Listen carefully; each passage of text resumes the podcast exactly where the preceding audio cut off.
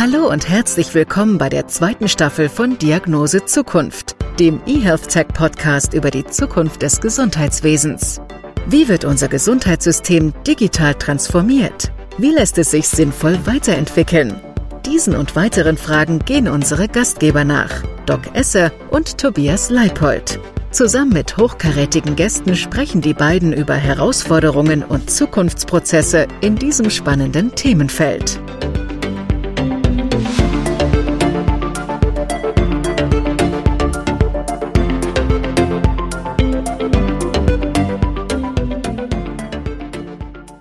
Herzlich willkommen zu einer neuen Episode der Diagnose Zukunft. Unser heutiger Gast ist Marc Kugel. Und Marc ist Co-Founder von Nuri, einem Startup, das kommerzielle Forschungsexperimente wie zum Beispiel der Pharmaindustrie im All ermöglicht. Ja, ganz genau, im All verrückt, oder? Und wie ist das möglich? Welche Idee steckt da wohl hinter? Und wieso werden überhaupt Experimente in der Schwerelosigkeit durchgeführt? Welche Vorteile bietet das? Wir sind ganz gespannt, mehr darüber zu erfahren heute. Ganz genau. Und zu Beginn jedes Podcastes bitten wir natürlich immer unseren Gast, äh, sich einmal selbst unseren Zuhörenden vorzustellen. Marc, mach das doch mal. Ja, hallo, schön, dass ich da sein darf. Ich bin Marc, ich bin einer der Gründer von Juri, äh, bin von dem Hintergrund Wirtschaftsingenieur und damit meistens der dümmste im Raum. Also ich bin im Team mit lauter Raumfahrtingenieuren und Biotechnologen. Ähm, und meine Rolle ist es eigentlich, die neuen Märkte für Mikrogravitation zu erschließen. Das heißt, äh, zu schauen, wo kann Mikrogravitation helfen, vor allem im medizinischen, biologischen Bereich, aber auch in vielen anderen Industrien. Ähm, vom Hintergrund her ist mein zweites Startup schon. Ich habe an der TU München studiert, ähm, habe das CDTM-Programm dort gemacht, so ein Gründerprogramm und habe eigentlich äh, schon sehr lange den Unternehmergeist in mir und freue mich jetzt total mit Juri hier auch was äh, an der Schnittstelle von Weltall und Biologie zu machen. Wie kam es denn überhaupt dazu, dass du dieses Startup Juri gegründet hast? Was steckt da genau hinter? Ähm, das ist eigentlich totaler Zufall. Ähm, und zwar, als ich mein erstes Startup gegründet hatte, ähm, bin ich danach wieder zurück zum Bodensee hier in meine Heimat und bin da mit großem Elan äh, in einen 100 Jahre alten Maschinenbauer, um den zu digitalisieren, aber immer mit dem Hintergrund wieder neu zu gründen. Bin da auf viele Gründerevents gegangen und habe dann zufällig hier vom Startup-Netzwerk Bodensee organisiert, äh, auf einem Event gewesen, habe da meine jetzigen Mitgründer kennengelernt. Ähm, und das war dann so ein bisschen Liebe auf den ersten Blick, weil die drei, Maria, Chris und Philipp, die waren davor bei Airbus, auch hier im großen Werk am Bodensee, und haben dort viele Jahre ISS-Experimente durchgeführt, hauptsächlich für die NASA, für die ESA, für das DLR, also klassische Grundlagenforschung für Raumfahrtagenturen und haben dort eigentlich schon äh, das Potenzial gesehen, was Mikrogravitation vor allem im biologischen, im medizinischen Bereich für Vorteile haben kann und äh, hatten schon länger mit der Idee gespielt, das vielleicht äh, auch auszugründen. Und als wir uns dann getroffen haben, äh, hat es dann eigentlich perfekt gepasst. Drei Raumfahrtingenieure und einer, ähm, der eher den betriebswirtschaftlichen Hintergrund hat wie ich und haben dann den Sprung gewagt, unsere Jobs gekündigt und Juri gegründet. Okay, und Juri, das ist wahrscheinlich äh, auf den ersten Menschen im Allgemünzt, ne? Juri Gagarian. Richtig. Und du bist schon immer ein Interessierter des Weltalls gewesen. Total, ja. Ich denke, wie jeder junge Mensch äh, ist jeder begeistert vom Weltall. Bei mir ist es nie abgebrochen. Ich hatte damals im Bachelor angefangen bei Airbus äh, mit viel Elan für ein Weltall in meinem Studium zu beginnen. Ähm, mit natürlich viel Visionen über Raketen irgendwann mal zu bauen und Satelliten und bin dann relativ desillusioniert raus, weil man gerade im Konzern und bei diesen klassischen großen Aufträgen natürlich sind die Zeiträume irgendwo fünf bis zehn Jahre, bis irgendwann mal es fliegt und man baut halt nur eine Sub-Subkomponente von, von dem großen Ganzen äh, und das ist natürlich dann nicht ganz so begeisternd als junger mhm. Mensch, ähm, aber natürlich ist das nie verflogen. Aber letztendlich können Tobi und ich auf dich setzen, wenn der Tobi mir zum Geburtstag mal so einen Weltallflug schenken möchte, ne? Auf jeden Fall. Ähm, wir haben da gute Kontakte. Ich habe, äh, als es noch erlaubt war in Atlanta auf einer Konferenz, habe ich auch die von Blue Origin getroffen. Wir haben da auch eine Partnerschaft. Das heißt, äh, wenn wir da mal einen Sitz vermitteln sollen, dann. Tobi, hast du gehört, ne? Für einen Weltraumflug. Ja, das, ich, ich wollte gerade sagen, das geht jetzt hoch hinaus mit uns, Doc. ähm, das das, äh, das äh, planen wir gerne ein. Äh, ne, nehmen wir auch was Leckeres zum Trinken mit. Aber dafür müssten wir, glaube ich, wissen vorher, wie das ist so mit der Schwerelosigkeit. Und wenn ich es jetzt, ich komme nochmal zurück, richtig verstanden habe, ihr, ihr ermöglicht also Experimente in Schwerelosigkeit. Und kannst du uns erzählen, wie, wie, wie macht ihr das? Welche Vorteile bietet das überhaupt? Oder wer, wer nutzt sowas? Also ich habe jetzt verstanden, der, der Doc nutzt das, um, um mir so ein Ticket zu schenken, aber vielleicht gibt's ja auch noch andere Gründe. Ja, es hat eigentlich äh, viele Vorteile. Wir, wir vergleichen das immer so ein bisschen. Wir haben plötzlich jetzt einen neuen Parameter in der Physik. Ja, als die Menschheit damals die Temperatur für sich beansprucht hatte, das heißt, wir konnten plötzlich Sachen kühlen, konnten wir Sachen über tausende Kilometer transportieren, äh, wir konnten irgendwie Klimaanlagen erfinden, wir könnten unsere Häuser kühlen, aber auch unser, unser Essen und alles nur basierend auf diesem Parameter Temperatur. Das gleiche war mit dem Elektromagnetismus genauso.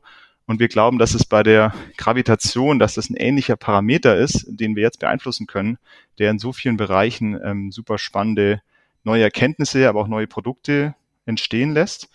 Und äh, wir fokussieren uns da hauptsächlich im medizinischen Bereich auf Zellkulturen, ähm, die sich in einer gewissen Weise verhalten, wie wir auf der Erde schwierig ähm, sie herstellen können. Zum Beispiel wachsen sie schneller, sie wachsen in komplexeren Strukturen, weil ich keine Gravitation habe, die sie runterdrückt sozusagen. Man muss sich vorstellen, auf der Erde wachsen Zellen nur 2D in einer Petrischale, während äh, im All die in drei Dimensionen wachsen. Und so habe ich äh, ein besseres Modell zum Beispiel für die Pharmaforschung. Und was wir machen, wir bringen jetzt Forscher, die sowas untersuchen wollen, ins All. Und zwar als so eine Art ähm, All-in-One äh, Spediteur, sage ich mal. Ähm, wir sind aber jetzt nicht nur der Dienstleister, der es hochbringt, sondern wir entwickeln auch hochkomplexe Minilabore, um diese Experimente dann ablaufen zu lassen.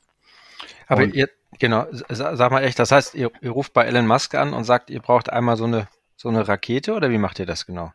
Genau, also wir fliegen schon mit Elons Rakete, der Falcon 9, aber wir rufen nicht direkt bei Elon an, sondern die NASA bucht meistens so eine ganze Kapsel äh, bei SpaceX und wir können uns dort einbuchen, ja, also kiloweise oder volumenweise.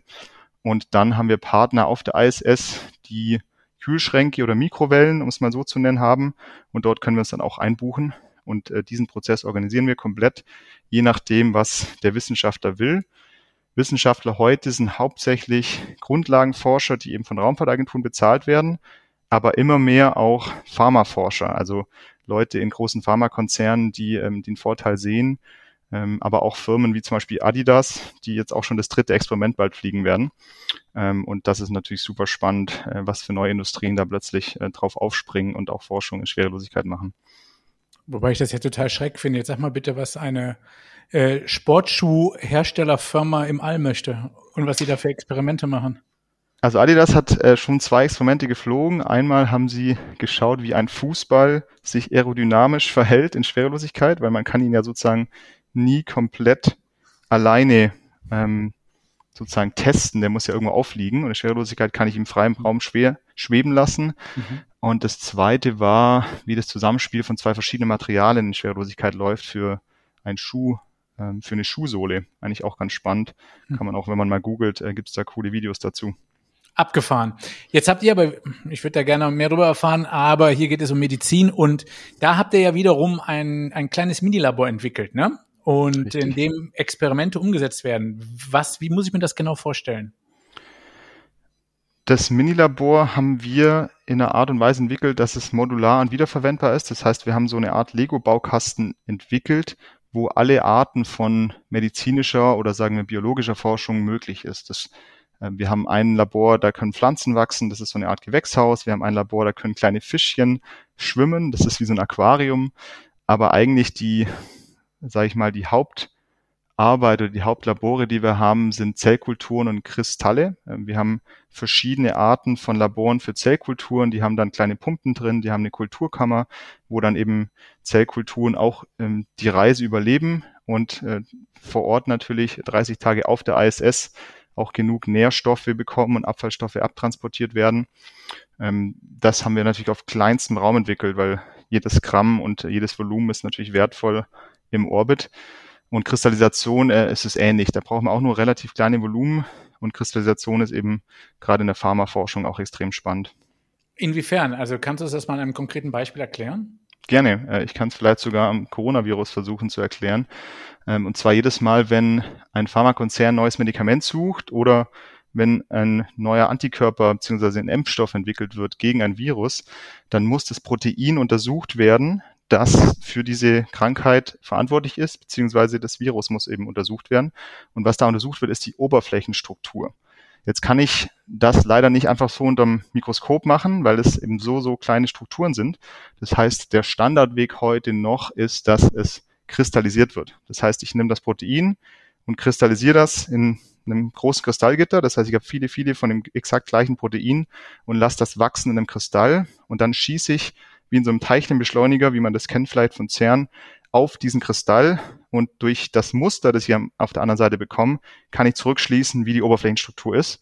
Und durch die Oberflächenstruktur kann ich dann ein Gegenstück finden, sozusagen ein Medikament, das dann da andocken kann. Ja, Im Virusfall kann ich eben einen Antikörper finden, der dann an dieses Spike-Protein andocken kann. Jetzt ist aber das Problem auf der Erde, die Kristallisation ist nicht perfekt, weil durch Gravitationseffekte, ähm, nämlich sprich Sedimentation, Sachen senken sich ab und Konvektion, Sachen steigen nach oben, das ist ja der Gravitation geschuldet. Dadurch habe ich Defekte in diesem Kristallwachstum und darum auch Defekte im Kristall und habe dann am Ende ein unschärferes Bild von meinem Protein, als ich es eigentlich haben will. Und das ist super spannend im All zu machen, weil ohne Gravitation habe ich diese Effekte nicht. Und deswegen zum einen wachsen Kristalle größer und auch reiner mit weniger Defekten. Ähm, und da gab es auch schon viele, viele Beispiele und Missionen, wo gezeigt wurden, eben, dass am Ende ich eine höher auflösendere Protein-Oberflächenstruktur bekomme, wenn ich das im All mache. Ja, also der, ähm, das, das leuchtet, leuchtet äh, uns ein. Der, der Zugang zum All ist, glaube ich, aber insgesamt auch noch recht aufwendig, nochmal, wenn ich nochmal auf das Praktische zu, zu reden kommen darf. Und erfordert ja sicherlich einiges an Planung oder ruft man da einfach an bei euch und schon geht's los. Kannst du ein bisschen sagen, wie das vielleicht für jemand, der da Interesse dran hat, ablaufen würde oder wie ihr helft ihm, die Forschung zu ermöglichen? Ja, ähm, also bis es uns gab, war es sogar noch komplizierter. Also das ist auch der Grund, warum wir gegründet wurden. Ähm, so Projekte dauern im Schnitt heute zwei bis fünf Jahre und kosten irgendwo im Bereich halber bis einer Million äh, pro Experiment. Ähm, das ist oft dadurch geschuldet, dass diese Minilabore jedes Mal neu entwickelt werden. Wenn man sich vorstellen kann, alles, was natürlich neu entwickelt wird, muss von der NASA jede Schraube zertifiziert werden. Das macht alles teuer und langwierig. Und ähm, wir haben diesen ganzen Prozess ziemlich beschleunigt und vereinfacht. Ähm, das heißt, theoretisch könnt ihr tatsächlich einfach bei uns anrufen und sagen, ich will das fliegen.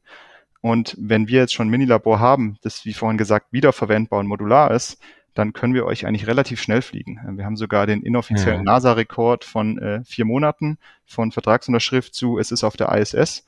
Ähm, das ist sozusagen die Geschwindigkeit äh, in dieser Branche. Also normalerweise sind es eher zwei Jahre, wenn man sich das denkt. Ähm, und das ist vor allem dadurch geschuldet, dass wir eben diese wiederverwendbare Hardware haben, aber auch, weil wir diese ganzen Prozesse dazwischen vereinfacht haben. Ja, wir haben diesen ganzen Papierkram standardisiert. Ähm, wir haben äh, durch die Auswahl der Hardware können wir viel schneller entscheiden, was wir fliegen werden. Und dadurch, dass wir eben ähm, fast zehn Partner haben auf der ISS, können wir da ganz flexibel uns Slots einbuchen, ähm, teilweise schon ein paar Monate vorher und eben nicht zwei Jahre davor.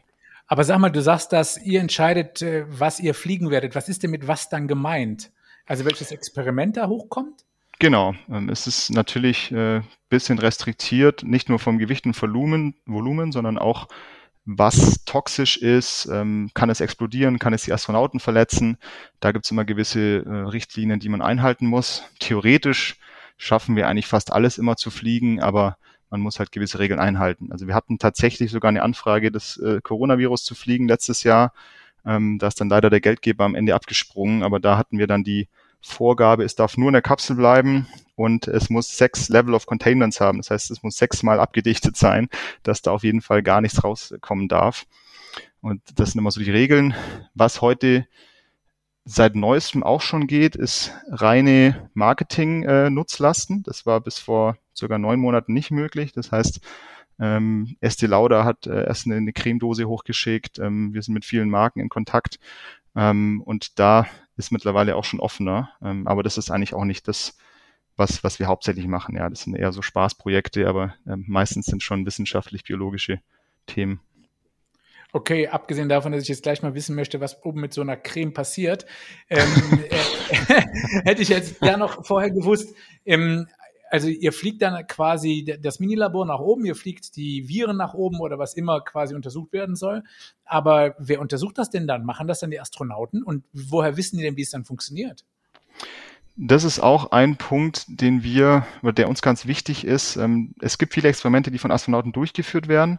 Wir wollen aber eigentlich alles, was wir fliegen, komplett automatisieren, einfach weil Astronautenzeit begrenzt und teuer ist und es natürlich auch zugegebenermaßen schwierig ist, denen das genauso zu erklären. Ja, die haben natürlich einen sehr eng getakteten Zeitplan und da ist auch nicht immer 100% sichergestellt, dass sie sozusagen dann im Sinne des Wissenschaftlers das genauso durchführen, einfach ja, weil sie nicht sieben Jahre Expertise in dem Bereich haben, ähm, völlig verständlich. Und deswegen ist eigentlich alles automatisiert, was wir machen. Wie vorhin gesagt, ich kann vor ein Protokoll definieren, hier soll die Pumpe angehen, hier soll die Flüssigkeit reinkommen.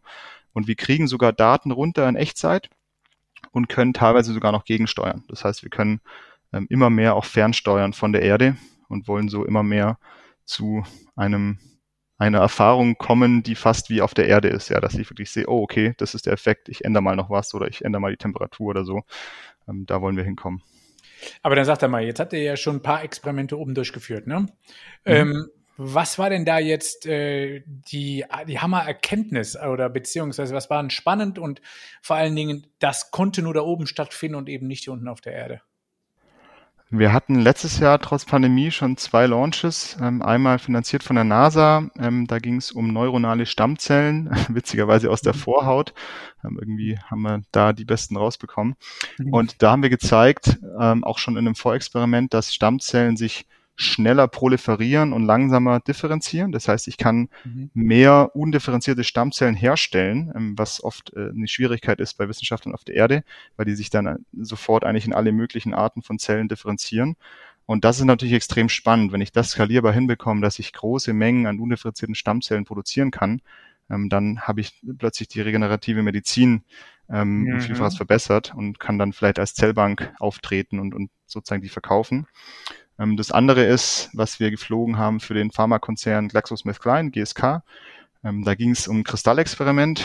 Da dürfen wir leider gar nicht so viel erzählen, aber es ging auf jeden Fall das Ziel, es ging um das Ziel, die Lebensdauer von Medikamenten zu erhöhen, ähm, mhm. indem ich die Konzentration erhöhe vom Medikament. Und das kann ich mhm. auch durch eine gewisse Kristallisationsmethodik machen. Und das ist natürlich dann spannend. Ja, dann ist natürlich ganz klar irgendwie auch ein betriebswirtschaftlicher Vorteil für den Konzern, wenn ich sage, okay, das hält halt jetzt doppelt so lang durch diese neue Formulierung. Aber das Ganze ist natürlich sehr kostenspielig. Du hast eben gesagt, halbe Million, Million ist man dabei. Für Tobi und ich sind das natürlich nur Peanuts, aber ich kann mir jetzt nicht vorstellen, dass jeder Pharmakonzern das mal so eben zahlt, oder? Ich krieg doch noch mein Ticket. Guck. ich lade dich ein.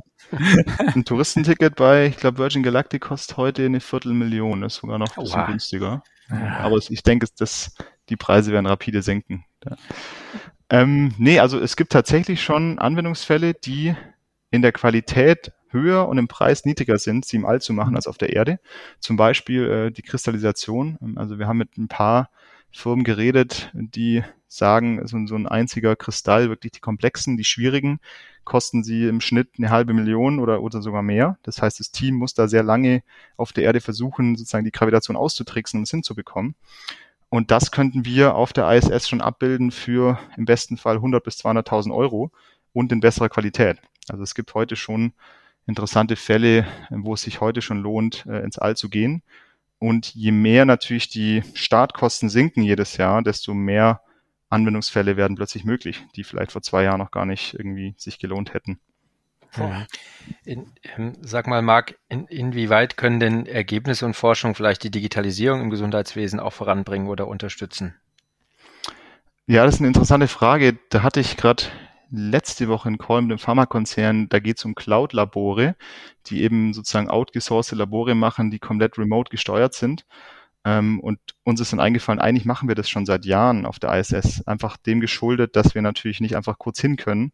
Ähm, da muss ja alles automatisiert und fernsteuerbar sein.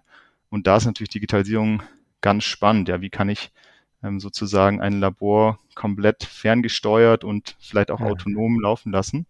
Da ist Digitalisierung spannend. Ähm, wie kann ich die Daten runterkriegen? Wie kann ich vielleicht, muss ich gar nicht die Sachen wieder runterbringen, sondern kann sie verglühen lassen und nur die Daten analysieren? Also es gibt schon ein paar Anknüpfungspunkte, wobei man auch ehrlich sagen muss, wir, da ist man noch relativ viel in der Grundlagenforschung unterwegs. Also so richtig fancy digitale Use Cases äh, gibt's da noch nicht. Was denkst du denn, wenn wir jetzt in die nächsten 15, 15, 20 Jahre äh, einen Blick werfen würden? Ähm, wo siehst du den Job im All? Denkst du, er wird mehr äh, durchgeführt werden als auf der Erde? Ob es mehr ist als auf der Erde, wahrscheinlich schwierig zu sagen. Ein Platz wäre ja da. Ich glaube aber, dass es viele Anwendungsfälle gibt, die einfach im All überlegen sind und sobald die Startkosten sinken, auch wirtschaftlich darstellbar. Ähm, unsere große Vision ist, in spätestens zehn Jahren ganze Organe zu drucken im All. Ähm, das ist ja sozusagen einfach, wie am Anfang das Beispiel gebracht, noch weiter gedacht, eine Zellkultur. Ja? Ich kann Zellkulturen mit ähm, komplexen ähm, Adern, mit Angiogenese, mit komplexen Strukturen wachsen lassen bis hin zu einem Organ, das ich so auf der Erde eigentlich nur mit künstlichen Matrizen oder Hydrogelen ähm, darstell, darstellen kann. Und wenn ich das eben skalierbar im All machen kann, kann man sich tatsächlich irgendwann vorstellen, dass ich mir äh, im All einen Herzdruck, das besser funktioniert als das auf der Erde gedruckte und das dann einem Patienten auf der Erde implantiere. Ja, wie gesagt, nicht die Vision von nächstem Jahr, aber grundsätzlich physikalisch ähm, ist es. Aber 23 ist ja auch noch ein bisschen Zeit, ne? Genau. Super spannend, muss ich sagen. Äh, ich finde es auch noch irre. Ihr seid, ich habe das richtig verstanden, zu viert als Gründer. Genau. Wie viel, aber ihr macht das ja nicht alles selber, oder? Erstellt ihr dann die, diese modularen Labore selber? Also wir bauen keine Raketen und auch keine Raumstationen, aber wir entwickeln tatsächlich die Labore selber. Ähm, also mit dieser Manpower, also drei Männer, eine Frau, habe ich richtig verstanden. Das sind die Gründer, wir sind da mittlerweile elf Leute. Ah ja, okay. Also zwei Festangestellte nochmal und dann ein paar Praktikanten.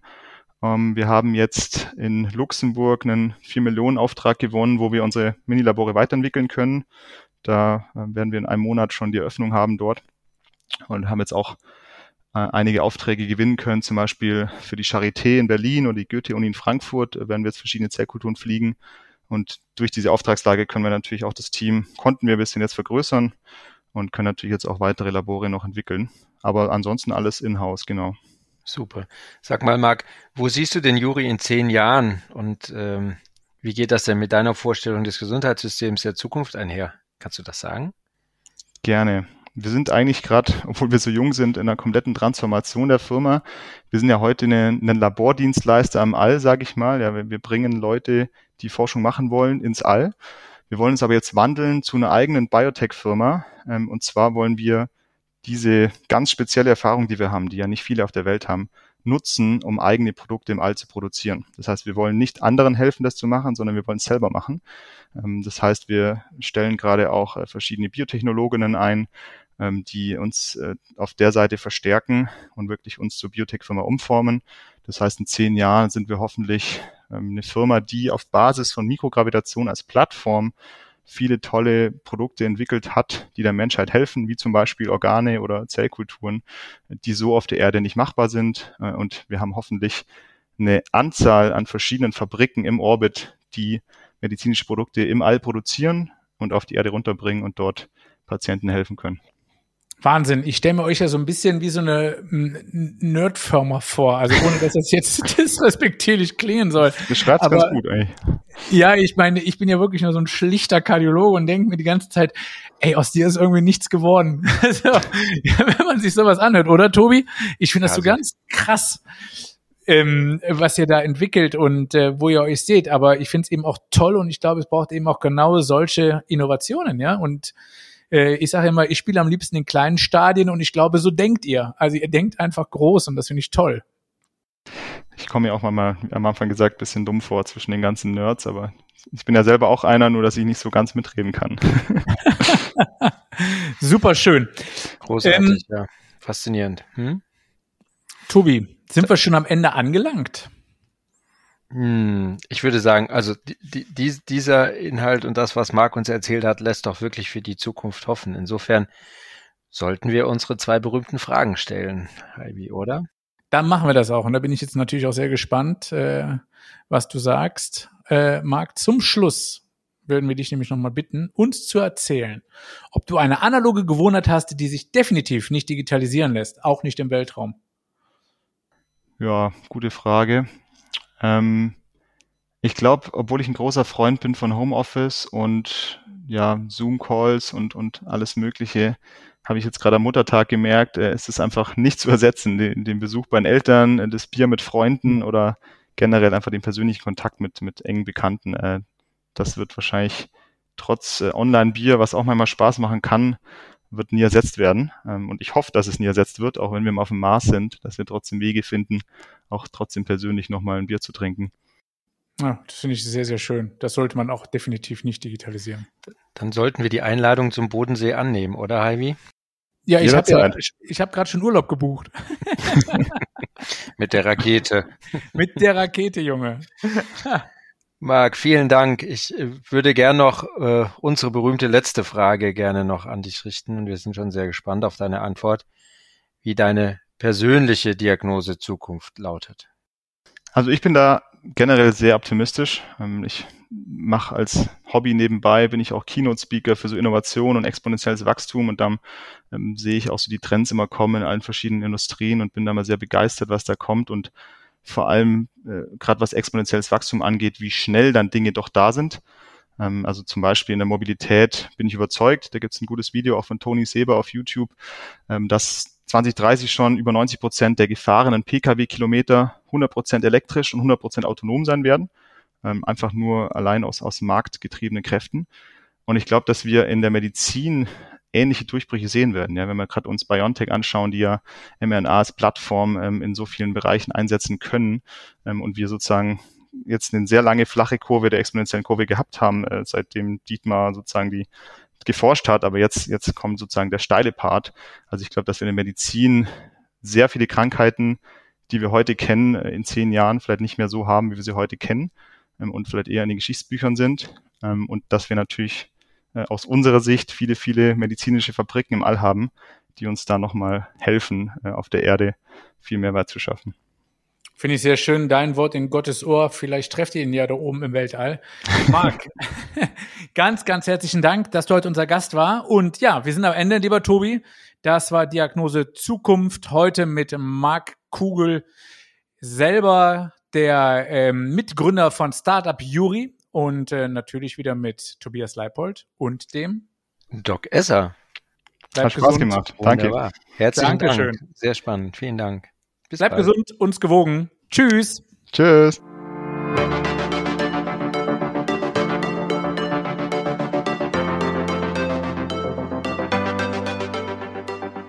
Wir hoffen, wir konnten Ihnen heute ein paar neue Denkanstöße geben und freuen uns auf die nächste Episode. Vielen Dank fürs Zuhören. Bleiben Sie gesund.